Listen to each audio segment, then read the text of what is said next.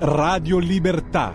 Veniamo da una lunga storia e andiamo incontro al futuro con spirito libero per ascoltare tutti e per dare voce a tutti.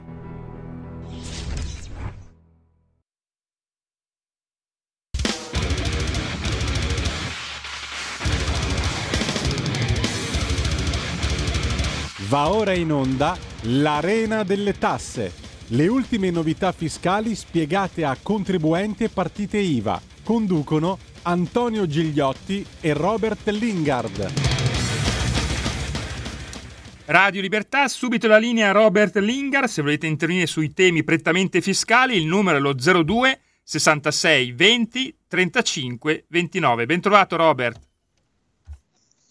Sì, buon, buongiorno a tutti i nostri eh, radioascoltatori e telespettatori. Devo dire che oggi eh, sono stato molto combattuto mentre eh, preparavo la nostra puntata eh, perché eh, in queste eh, settimane sto approfondendo proprio dal punto di vista fiscale come è cambiata anche ehm, il modus operandi delle organizzazioni criminali in Italia, e devo dire che sono rimasto molto colpito eh, da eh, dei racconti da parte di eh, persone che eh, per lavoro eh, si occupano di combattere la criminalità organizzata nel nostro paese, eh, di come soprattutto nelle regioni del nord eh, dove eh, si fa ancora fatica a capacitarsi Eh, a livello appunto umano su eh, come le eh, organizzazioni criminali eh, non solo eh, si siano infiltrate ma addirittura eh, radicate. E infatti eh, è interessante come la nuova configurazione delle organizzazioni criminali eh, non si basi più sui tradizionali metodi, o quantomeno si basi sì ancora sui tradizionali metodi, ma eh, si sia evoluta eh, in una organizzazione ehm, eh, criminale dai colletti bianchi. Infatti eh, sono sempre eh, di più eh, i servizi che le organizzazioni eh, criminali mettono eh, al servizio, i servizi fiscali che le organizzazioni criminali mettono al servizio eh, delle imprese eh, e degli imprenditori eh, che eh, vogliono attraverso eh, dei magheggi molto complessi avere un vantaggio eh, proprio da un punto di vista fiscale. E forse sarebbe il caso eh, di organizzare una puntata apposita su tutte queste nuove eh, modalità, anche al fine informativo e preventivo, eh, per capire quelle che sono le nuove dinamiche di questo fenomeno che, eh, come vi dicevo, sta eh, eh, prendendo piede, anzi si è già radicato in moltissime eh, realtà eh, del nord Italia. Basti per esempio fare una eh, rassegna stampa eh, nella sola realtà eh, bresciana per eh, verificare come l'intreccio tra servizi fiscali, imprese e criminalità organizzata sia un reticolo eh, veramente inquietante. Ma eh, dopo eh, questa eh, parentesi eh, noi eh, torniamo ad affrontare quelli che sono i temi eh, più eh, eh, stringenti eh, e che dovrà affrontare anche il futuro governo ehm, che il paese avrà. Forse eh, già eh, stasera sapremo anche chi saranno i ministri, così lo apprendiamo eh, dalla stampa. Infatti eh, il, il prossimo governo dovrà affrontare eh, dei eh, temi molto, ma molto bollenti da un punto di vista fiscale. Infatti eh, dovrà affrontare il tema della pace fiscale, dovrà affrontare il tema degli acconti sulle imposte, dovrà affrontare il tema delle bollette, dovrà affrontare il tema delle cartelle esattoriali e anche quello dei prestiti da Covid. Infatti da novembre i contribuenti, oltre alle scadenze ordinarie, saranno appunto oberati anche da quelle eh, straordinarie. Noi eh, andiamo, andiamo avanti perché eh, Confindustria ha lanciato un nuovo appello, perché oltre ai vari contributi ordinari e contributi straordinari c'è il tema stringente e pungente eh, del caro energia, e Confindustria ancora una volta torna a chiedere un intervento immediato a tutela delle imprese. Lo leggiamo oggi proprio eh, sull'organo di stampa di Confindustria, il Sole ventiquattro Ore, eh, dove si riprendono ehm, gli appelli f- lanciati da Confindustria e eh, nell'ultimo eh, si chiede appunto un intervento immediato dell'Europa per frenare i prezzi dell'energia. Quindi non soltanto si chiede una risposta nazionale, ma si chiede anche una risposta a livello europeo, una, livello, una risposta a livello europeo che fino a questo momento, noi dobbiamo ricordarlo, non c'è assolutamente stata. L'Europa è assente e ovviamente si trova eh, al suo interno falcidiata dalle scorribande eh, di eh, vari ministri e primi ministri che eh, vogliono fare eh, un torto agli altri o procurarsi, procurarsi un vantaggio eh, ovviamente di consenso eh, per loro stessi. Quindi risulta sempre più difficile trovare eh, un compromesso su temi che sono di vitale importanza per il paese Italia e in certi casi forse è, è proprio eh, il caso di dirselo che eh, chi dovrà occuparsi eh, di gestire questa situazione, chi sarà il governo, dovrà strigliare eh, chi sta in Europa e tirare le orecchie anche ad, ala- ad alcuni primi ministri di altri paesi europei, facendo valere forse per la prima volta dopo circa dieci anni eh, di eh, totale eh, terapia intensiva del sistema paese, quello che è finalmente il tema dell'interesse nazionale. Infatti eh, è un tema cruciale quello dell'energia, perché eh, gli effetti sul lavoro iniziano a farsi sentire, e se iniziano a farsi sentire sul lavoro significa che iniziano a farsi sentire sulle imprese italiane. Che sono... Ecco eh, Robert, si fanno sentire anche gli ascoltatori, abbiamo un'ascoltatrice per te. Buonasera, sono Robert Lisetta. Buonasera. Sì, buonasera Lisetta. Ecco, io però ehm, volevo andare un po' fuori argomento, cioè sull'inflazione, mica tanto perché è tuttora... Pronto? Mi sta seguendo? Sì, la sentiamo. Ecco, perché, signor Robert, l'inflazione secondo me non è mai stata una soluzione. Non so se lei è d'accordo. Tutt'al più è una terribile ammissione di fallimento, secondo me. È in fin dei conti una tassa che impoverisce l'immensa massa popolare, riducendo il suo potere d'acquisto. Una tassa vergognosa, signor Robert, perché non sottoposta al Parlamento, di fatto il Parlamento italiano non ne ha mai parlato, cioè eh, relativamente, e perché è pensata per nascondere gli errori di chi l'ha permessa addirittura preparata.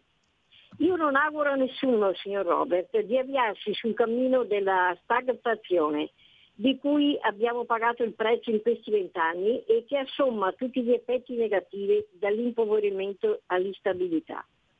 Tutto qua, la saluto e buona giornata.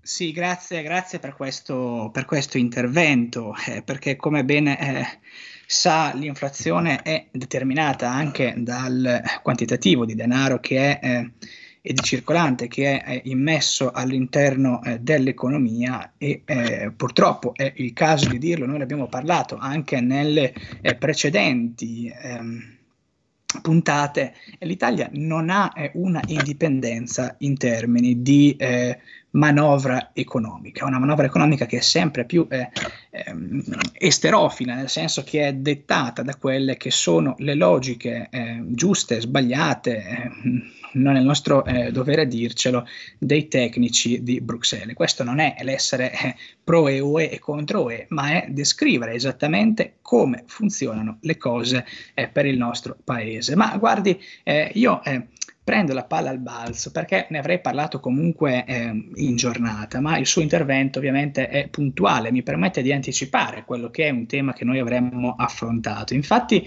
il tema dell'inflazione, della crescente inflazione, ha avuto anche dei benefici, quantomeno temporanei, per le casse dello Stato. Infatti, eh, grazie all'inflazione, quindi l'aumento generalizzato dei prezzi, le entrate sono aumentate di più quarantuno miliardi, di cui sedici provenienti solo dall'I V A, mentre solo tre sono arrivate dalla lotta all'evasione. Quindi ovviamente noi sappiamo che l'I V A è direttamente proporzionale, l'I V A applicata ai beni è direttamente proporzionale alla in termini assoluti, ovviamente non il percent- la percentuale dell'I V A applicata, ma in termini assoluti direttamente proporzionale al valore dei beni. Quindi maggiore è il valore dei beni, maggiore è l'incasso eh, che lo Stato eh, ne fa. Infatti ce lo dice proprio l'identità stamattina, l'inflazione sale e a godere è lo Stato, un po' meno i cittadini. Infatti da gennaio ad agosto solo di I V A l'erario ha incassato circa, dieci, circa centocinque miliardi di euro. Se si confrontano a quelle di quest'anno, eh, alle cifre del duemilaventuno, emerge che dall'imposta sul valore aggiunto il fisco ha guadagnato ben sedici miliardi di euro in più rispetto allo stesso periodo dello scorso anno. In termini percentuali la quota di aumento delle entrate è pari al diciotto per cento. I numeri non sono numeri che qualcuno si è inventato, ma sono quelli pubblicati sul sito del Ministero dell'Economia e delle Finanze nell'ultimo bollettino sulle entrate. Quindi secondo quelli che sono i calcoli del M E F, eh, gli scambi interni sono derivati allo Stato, venti, dagli, scambi, dagli scambi interni, eh, del mercato interno allo Stato sono arrivati novanta miliardi di euro, dieci virgola due in più, mentre altri quindici miliardi sono arrivati dall'I V A applicata sulle importazioni. Questo è ovviamente un dato estremamente interessante, un tema su cui eh, bisogna riflettere, anche perché, come noi abbiamo detto due puntate fa in relazione al rapporto eh, sulla eh, mensile dell'International Monetary Fund, del Fondo Monetario Internazionale, sulla questione fiscale, e il Fondo Monetario Internazionale suggerisce delle politiche mirate per le persone in difficoltà in questo, tema, in questo periodo di elevata inflazione e eh, di crisi energetica, ma nello stesso tempo chiede che eh, gli stati e i vari governi non vadano eh, ad accedere ad ulteriori risorse per ampliare il debito, anzi puntino invece sulla ehm, ristrettezza eh, dei eh, vari aiuti, quindi non più bonus a pioggia ma eh, aiuti mirati alle persone più eh, vulnerabili. Il, il motivo ovviamente è quello di frenare la crescente inflazione riducendo il quantitativo di circolante all'interno del mercato, e allo stesso tempo è quello di far sì che gli stati possano avviarsi verso un processo di stabilità fiscale dopo due anni di crisi da Covid e di spesa pubblica estremamente elevata. Noi eh, andiamo in questo momento a prenderci una pausa e torniamo con eh, la seconda parte della puntata solo dopo esserci ascoltati eh, una canzone. Amarsi un po' è come bere,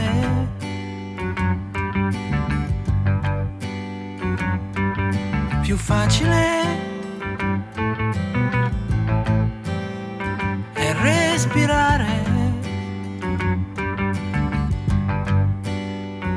basta guardarci e poi avvicinarsi un po' e non lasciarsi mai impaurire, no,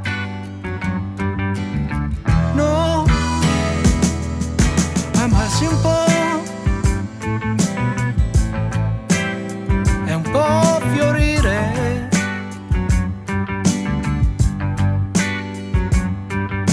Aiuta, sai, a non morire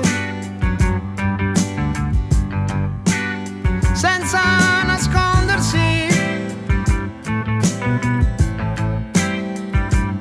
manifestandosi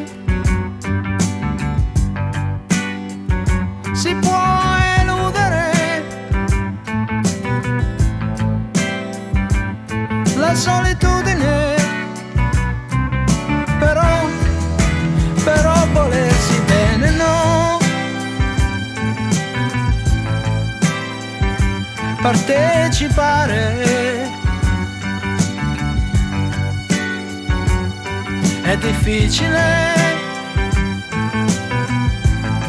quasi come volare.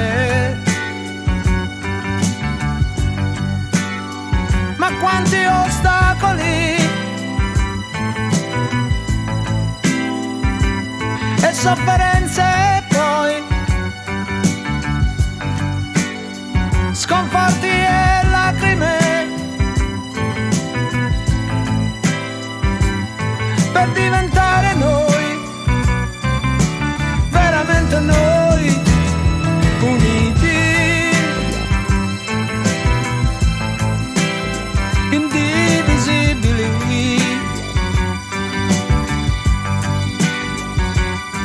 Vicini,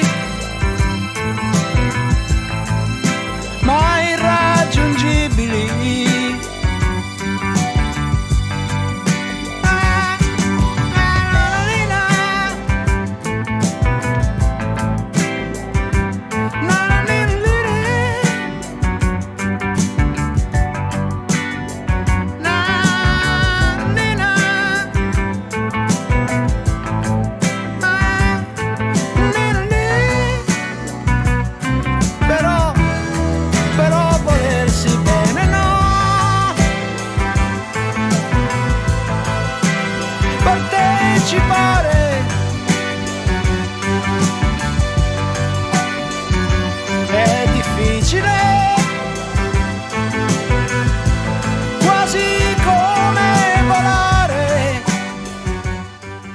Radio Libertà, ridiamo subito la linea a Robert Lingard per la seconda parte della sua trasmissione. Sì, grazie, grazie regia. Noi abbiamo detto precedentemente, eh, come incipit, eh, che la questione energetica, partendo anche dall'appello di Confindustria eh, rivolto nei confronti dell'Europa, ha avuto un effetto sia sulle imprese e di conseguenza a cascata sul mercato del lavoro. Infatti cresce del nove per cento il ricorso alla cassa integrazione. Quindi nei primi nove mesi dell'anno, ci dice il Sole ventiquattro Ore, il ricorso alla cassa straordinaria è cresciuto di bene eh, del venticinque per cento, il venticinque per cento è stato l'aumento eh, del ricorso alla cassa straordinaria. A settembre salgono a trentacinque virgola sei milioni le ore di cassa integrazione straordinaria autorizzate dall'INPS, ed è interessante anche eh, come eh, queste eh, cifre eh, sono ripartite per settore e eh, per eh, ovviamente distribuzione territoriale. Infatti a livello territoriale la cassa integrazione eh, nel confronto tendenziale cresce in quasi tutti i territori: nel nord-ovest del più tredici per cento, nel nord-est del più trentadue per cento, nel sud di più, del più novantadue per cento.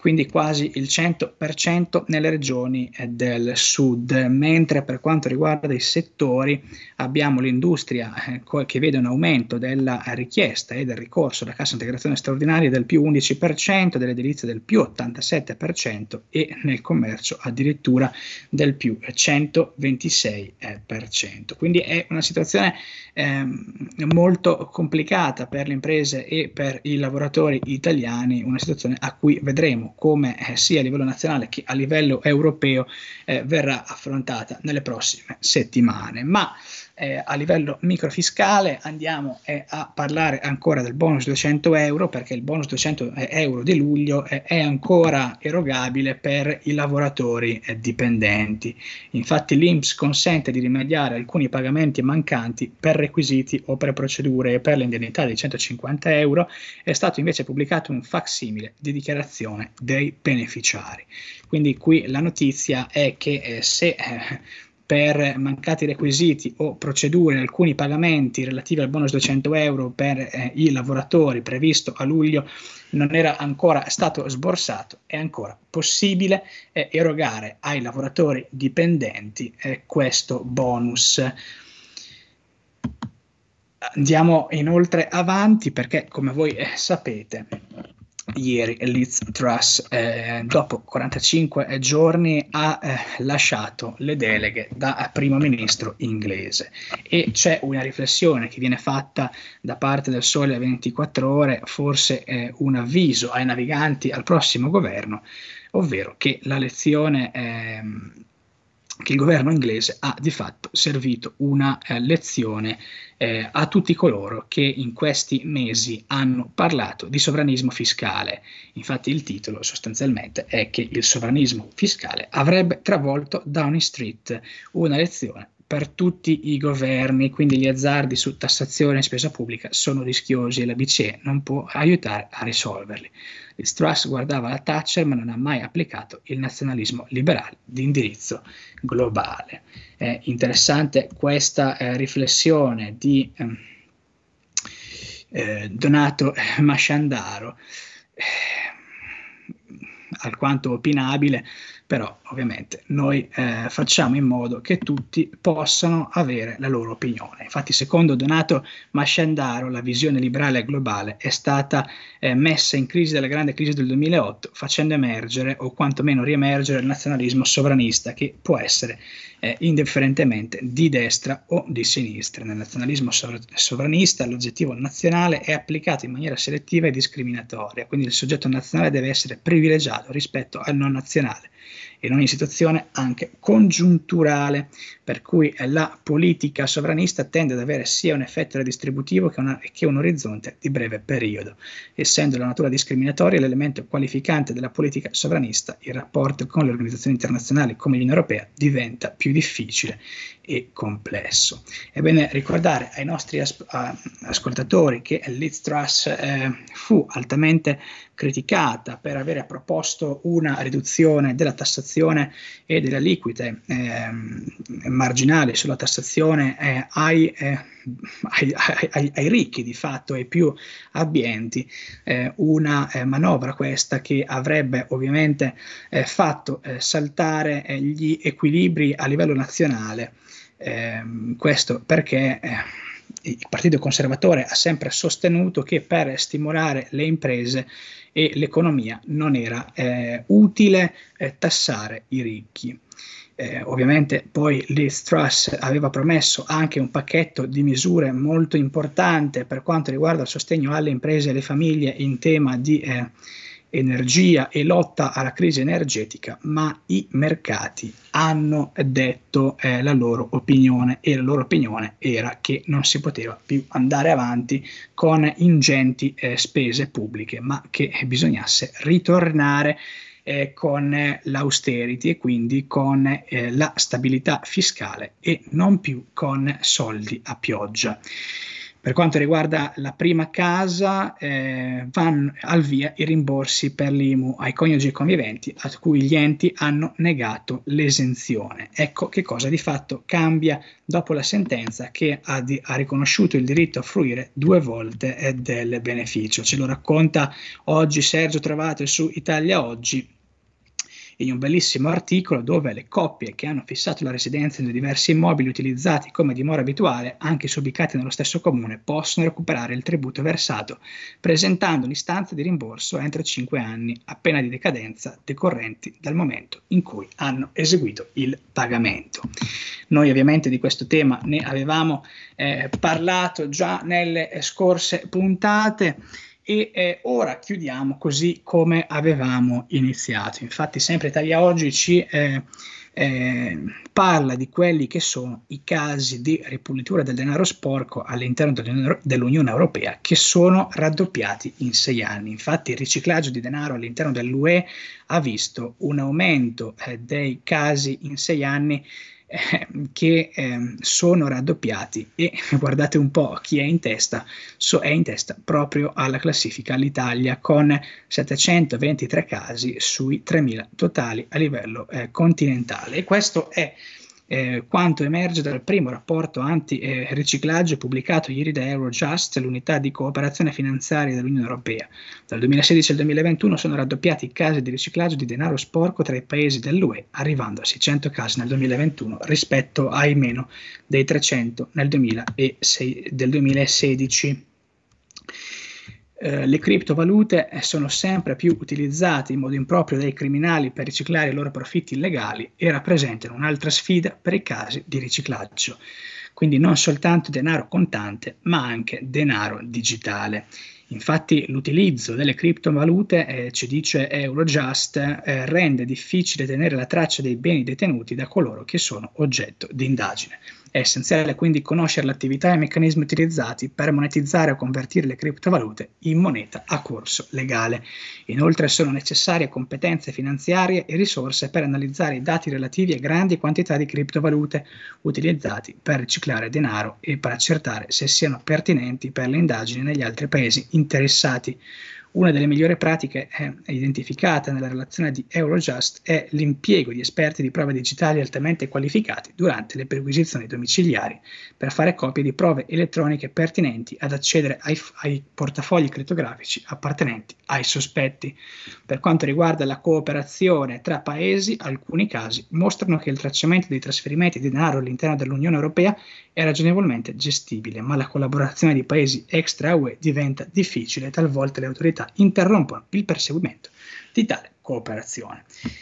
E noi ovviamente andiamo in chiusura perché parliamo sempre di antiriciclaggio e eh, per quanto riguarda il tema dell'antiriciclaggio, il Ministero eh, dell'Economia ha modificato i procedimenti sanzionatori sulle eh, segnalazioni per operazioni sospette, niente segnalazioni automatiche eh, per le operazioni ingenti. Quindi questo è quanto eh, emerge dalla nuova formulazione delle procedure all'interno del eh, Ministero dell'Economia e delle Finanze. Noi eh, chiudiamo qui, ci vediamo mercoledì prossimo alle diciassette e trenta con una nuova puntata dell'Arena delle Tasse. Buon fine settimana a tutti. Avete ascoltato l'Arena delle Tasse.